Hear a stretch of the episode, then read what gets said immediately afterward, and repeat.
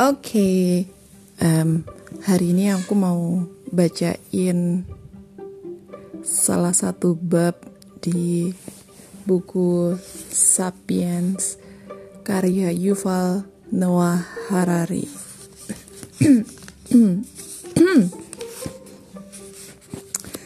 um, bab ini adalah tentang revolusi agrikultur, revolusi uh, pertanian ya. Oke. Okay.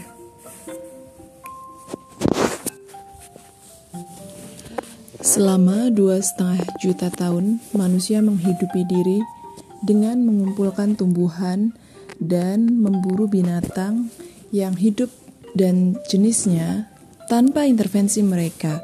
Homo erectus, Homo ergaster, dan Neanderthal memetik ara liar dan memburu domba-domba liar tanpa memutuskan di mana pohon-pohon ara harus tumbuh, di padang rumput mana kawanan domba harus merumput, atau kambing-kambing bandot mana yang harus kawin dengan kambing betina yang mana.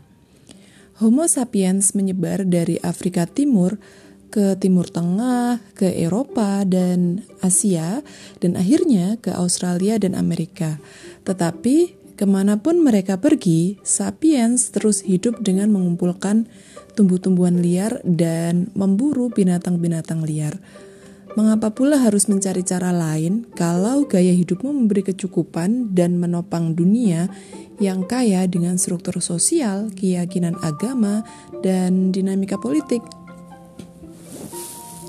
Semua ini berubah sekitar 10.000 tahun lalu ketika sapiens mulai menghabiskan seluruh waktu dan usaha mereka untuk memanipulasi kehidupan beberapa spesies binatang dan tumbuhan. Dari fajar sampai terbenamnya matahari, manusia menabur benih, menyirami tanaman, menyiangi rumput dari tanah, dan menggiring domba-domba ke padang rumput terbaik. Pekerjaan ini mereka pikir akan menyediakan lebih banyak buah, biji-bijian, dan juga daging. Itulah revolusi dalam cara hidup manusia yaitu revolusi agrikultur. Transisi ke pertanian dimulai sekitar 9500 sampai 8500 sebelum Masehi di negeri perbukitan Turki bagian tenggara, Irian Barat, dan Levant. Transisi itu dimulai pelan-pelan dan di area geografis terbatas. Gandum dan kambing didomestikasi kira-kira 9000 tahun sebelum Masehi. Kacang polong dan kacang-kacangan sekitar 8000 tahun sebelum Masehi. Pohon zaitun pada 5000 tahun sebelum Masehi. Kuda pada 4000 tahun sebelum Masehi dan anggur pada 3500 tahun sebelum Masehi. Sebagian binatang dan tumbuhan seperti unta dan kacang mede didomestikasi belakangan, tetapi sampai dengan 3500 sebelum Masehi, gelombang utama domestikasi selesai. Bahkan hari ini dengan segala kemajuan teknologi kita, lebih dari 90% kalori yang menghidupi manusia datang dari segelintir tumbuhan yang didomestikasi leluhur kita antara 9500 dan 3500 sebelum Masehi gandum, padi, jagung, kentang, jewawut, dan jelai. Tak ada tumbuhan atau binatang yang didomestikasi yang patut dicatat dalam 2000 tahun terakhir. Jika pikiran kita seperti para pemburu penjelajah, santapan kita pun sama seperti para petani kuno itu. Para ahli dulu percaya bahwa pertanian menyebar dari satu titik tunggal di Timur Tengah ke empat penjuru dunia. Kini, para ahli sepakat bahwa pertanian menyeruak di berbagai bagian lain dunia, bukan oleh aksi para petani Timur Tengah yang mengekspor revolusi mereka, melainkan seluruhnya secara independen. Orang-orang di Amerika Tengah mendomestikasi jagung dan biji-bijian tanpa mengetahui apa pun tentang penanaman gandum dan kacang polong di Timur Tengah.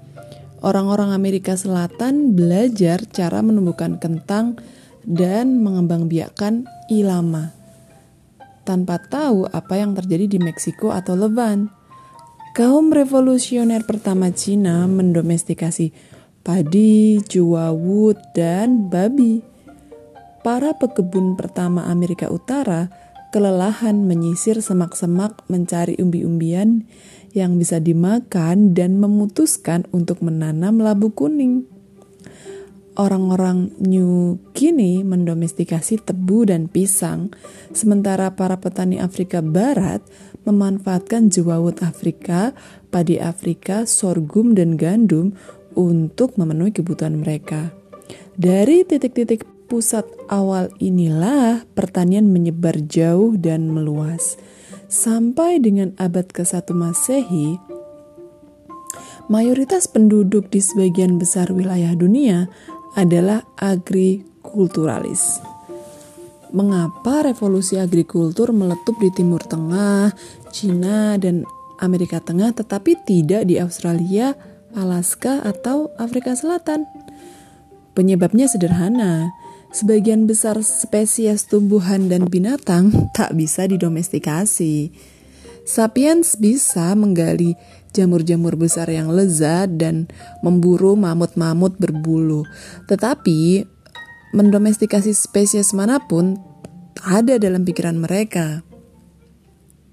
Jamur-jamur sangat sulit dicari dan binatang-binatang buas raksasa terlalu menakutkan.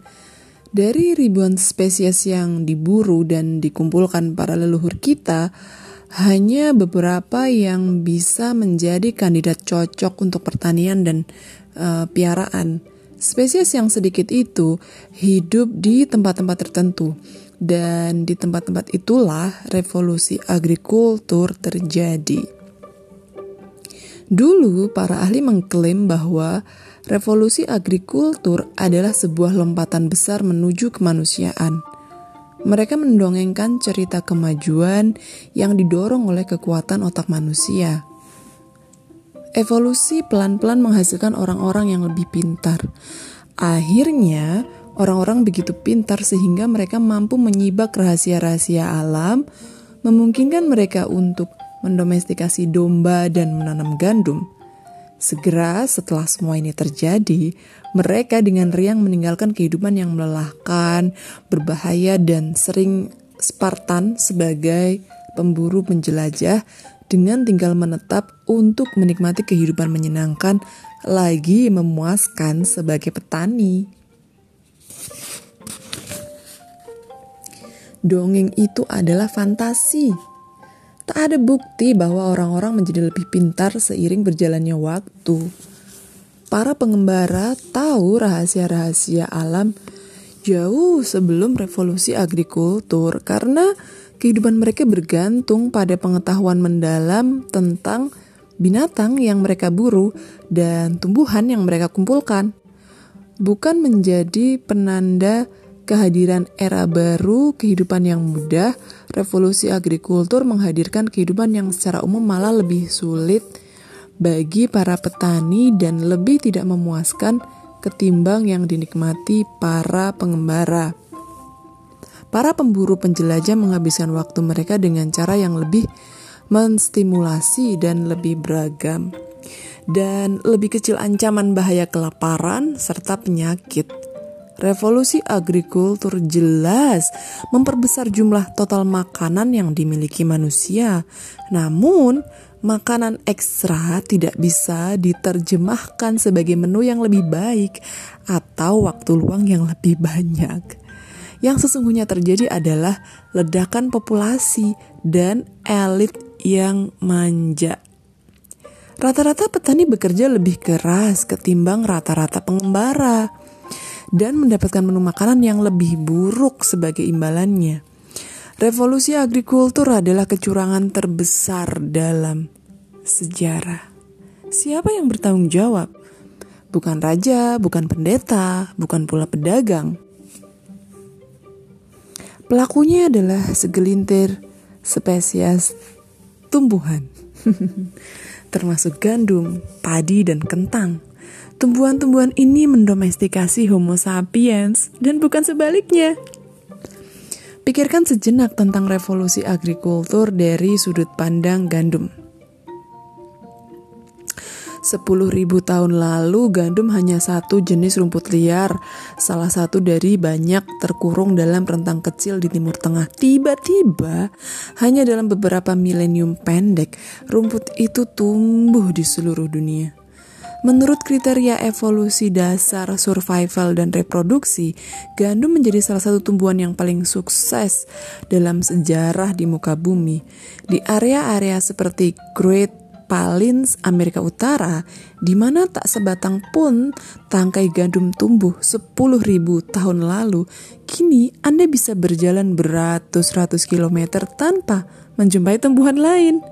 Di seluruh dunia, gandum menutupi sekitar 2,25 juta kilometer persegi permukaan bumi, hampir 10 kali luas Inggris Bagaimana rumput ini berubah dari tidak signifikan menjadi ada di mana-mana? Gandum melakukannya dengan memanipulasi Homo sapiens untuk keuntungannya sendiri. Kera ini telah hidup cukup nyaman, berburu dan mengumpulkan sampai sekitar 10.000 tahun lalu tetapi kemudian mulai menginvestasikan lebih banyak dan lebih banyak lagi upaya menanam gandum. Dalam beberapa milenium, manusia di banyak bagian dunia merawat tumbuhan gandum. Itu tidak mudah. Gandum meminta banyak dari mereka. Gandum tidak suka batu, bebatuan dan kerikil. Jadi sapiens meremukkan punggung mereka untuk membersihkan lahan. Gandum tidak suka berbagi ruang, air, dan nutrisi dengan tumbuhan lain. Jadi laki-laki dan perempuan bekerja sepanjang hari menyemai di bawah sengatan matahari. Gandum sakit. Jadi spe, eh, jadi sapiens harus terus mengawasinya dari serangan ulat dan kutu. Gandum tak punya pertahanan melawan organisme lain yang suka memakannya, dari kelinci sampai kawanan belalang, maka para petani harus menjaga dan melindunginya. Gandum kehausan, maka manusia mengalirkan air dari mata air dan sungai-sungai untuk mengairinya. Gandum yang kelaparan bahkan mendorong manusia mengumpulkan kotoran binatang untuk menyuburkan tanah yang menjadi tempat tumbuh gandum. Tubuh Homo sapiens belum berevolusi untuk tugas semacam itu. Ia teradaptasi untuk memanjat pohon-pohon apel dan memburu rusa-rusa, bukan untuk membersihkan batu-batu dan membawa kantong-kantong air. Tulang belulang manusia, lutut, leher, dan lekuk tubuh membayar atas itu. Studi-studi atas tulang belulang kuno menunjukkan bahwa transisi menuju pertanian membawa banyak penyakit seperti terkilir, radang sendi, dan hernia. Lebih dari itu, tugas-tugas baru pertanian menuntut banyak waktu yang menyebabkan manusia dipaksa menetap secara permanen dekat dengan ladang-ladang gandum mereka. Ini mengubah sepenuhnya cara hidup mereka. Kita tidak mendomestikasi gandum, gandumlah yang mendomestikasi kita. Kata domestikasi berasal dari bahasa Latin domus yang berarti rumah. Siapa yang hidup di rumah? Bukan gandum. Sapienslah yang hidup dalam rumah. Bagaimana gandum meyakinkan Homo sapiens untuk menukar kehidupan yang sedikit bagus untuk keberadaan yang lebih menderita. Apa imbalan yang ditawarkannya? Ia tidak memberi makanan yang lebih bagus. Ingat, manusia adalah kera omnivora yang tumbuh dengan ragam luas makanan. Biji-bijian hanya menyumbang bagian kecil dari makanan manusia sebelum revolusi agrikultur. Makanan berbasis sereal miskin akan mineral dan vitamin, sulit ditumbuhkan dan benar-benar buruk untuk gigi dan gusi. Gandum tidak memberi orang keamanan ekonomi Kehidupan seorang petani lebih tidak aman ketimbang kehidupan pemburu penjelajah. Para pengembara bergantung pada puluhan spesies untuk bertahan hidup, dan karena itu bisa menghadapi tahun-tahun sulit, bahkan tanpa persediaan makanan yang disimpan. Jika ketersediaan satu spesies berkurang, mereka bisa mengumpulkan dan memburu lebih banyak dari spesies-spesies lain. Masyarakat bertani sampai masa yang sangat mutakhir menggantungkan banyak sekali kebutuhan kalori mereka pada ragam sangat kecil tumbuhan yang didomestikasi. Di banyak area, mereka hanya bergantung pada persediaan makanan tunggal seperti gandum, kentang, atau beras. Jika tidak ada hujan, awan belalang datang atau jamur menulari spesies makanan itu, petani-petani mati dalam angka ribuan dan jutaan. Gandum juga tidak bisa menawarkan keamanan dari kekerasan manusia. Para petani awal sekurang-kurangnya sama ganasnya dengan leluhur penjelajah mereka. Kalau bukan lebih ganas, para petani memiliki lebih banyak hak milik dan membutuhkan lahan untuk menanam. Hilangnya lahan-lahan padang rumput untuk menyerbu tetangga bisa berarti ketimpangan antara kehidupan dan kelaparan, jadi semakin sempit ruang untuk kompromi. Ketika satu kawan pengembara terdesak oleh rival yang lebih kuat, kawanan itu biasanya bergerak. Itu sulit dan berbahaya, tetapi masih layak. Ketika satu musuh yang kuat mengancam satu desa pertanian, mundur berarti menyerahkan ladang, rumah, dan lumbung dalam banyak kasus, ini mengantarkan para pengungsi menuju kelaparan. Oleh karena itu, para petani cenderung bertahan dan berperang sampai titik darah penghabisan. Banyak studi antropologis dan arkeologis menunjukkan bahwa dalam masyarakat-masyarakat agrikultur sederhana tanpa kerangka politik yang melingkupi desa dan suku, kekerasan manusia bertanggung jawab atas sekitar 15% kematian termasuk 25% kematian laki-laki. Dalam masyarakat kontemporer Papua Nugini, kekerasan menyumbang 30% kematian laki-laki di satu masyarakat suku pertanian Dani dan 35% di suku lain Enga di Ekuador mungkin 50% orang Waorani dewasa mati akibat kekerasan di tangan manusia lain. Pada waktunya, kekerasan manusia bisa diatasi melalui pengembangan kerangka sosial yang lebih besar, yaitu kota-kota, kerajaan, dan negara. Namun, butuh ribuan tahun untuk membangun struktur politik yang demikian besar dan efektif. Kehidupan desa jelas membawa sejumlah manfaat langsung bagi para petani awal, seperti proteksi yang lebih baik dari binatang buas, hujan, dan cuaca dingin. Namun, untuk rata-rata orang, kerugiannya mungkin lebih melebihi keuntungannya. Sulit bagi orang dalam masyarakat makmur saat ini untuk menghargainya. Karena kita menikmati kemakmuran dan keamanan, dan karena kemakmuran serta keamanan kita dibangun di atas fondasi yang dibuat oleh revolusi agrikultur, kita berasumsi bahwa revolusi agrikultur adalah sebuah perbaikan yang luar biasa. Meskipun demikian, salah juga jika menilai ribuan tahun sejarah dari perspektif masa kini. Satu sudut pandang yang jauh lebih representatif adalah sudut pandang seorang gadis berusia tiga tahun yang sekarat akibat malnutrisi pada abad ke-1 di Cina gara-gara panen ayahnya gagal. Akankah dia mengatakan, saya sekarat akibat malnutrisi, tetapi dalam 2000 tahun orang-orang akan punya banyak makanan dan hidup di rumah-rumah besar ber-AC. Jadi penderitaan saya adalah pengorbanan yang berarti? Lalu, apa yang ditawarkan gandum kepada agrikulturalis termasuk gadis Cina yang mati kurang gizi itu? Tak ada yang diberikan gandum untuk orang-orang sebagai individu. Akan tetapi, gandum menganugerahkan sesuatu bagi Homo sapiens sebagai spesies. Menanam gandum memberi lebih banyak makanan, persatuan, teritorial, dan karena itu memungkinkan Homo sapiens berbiak secara eksponensial.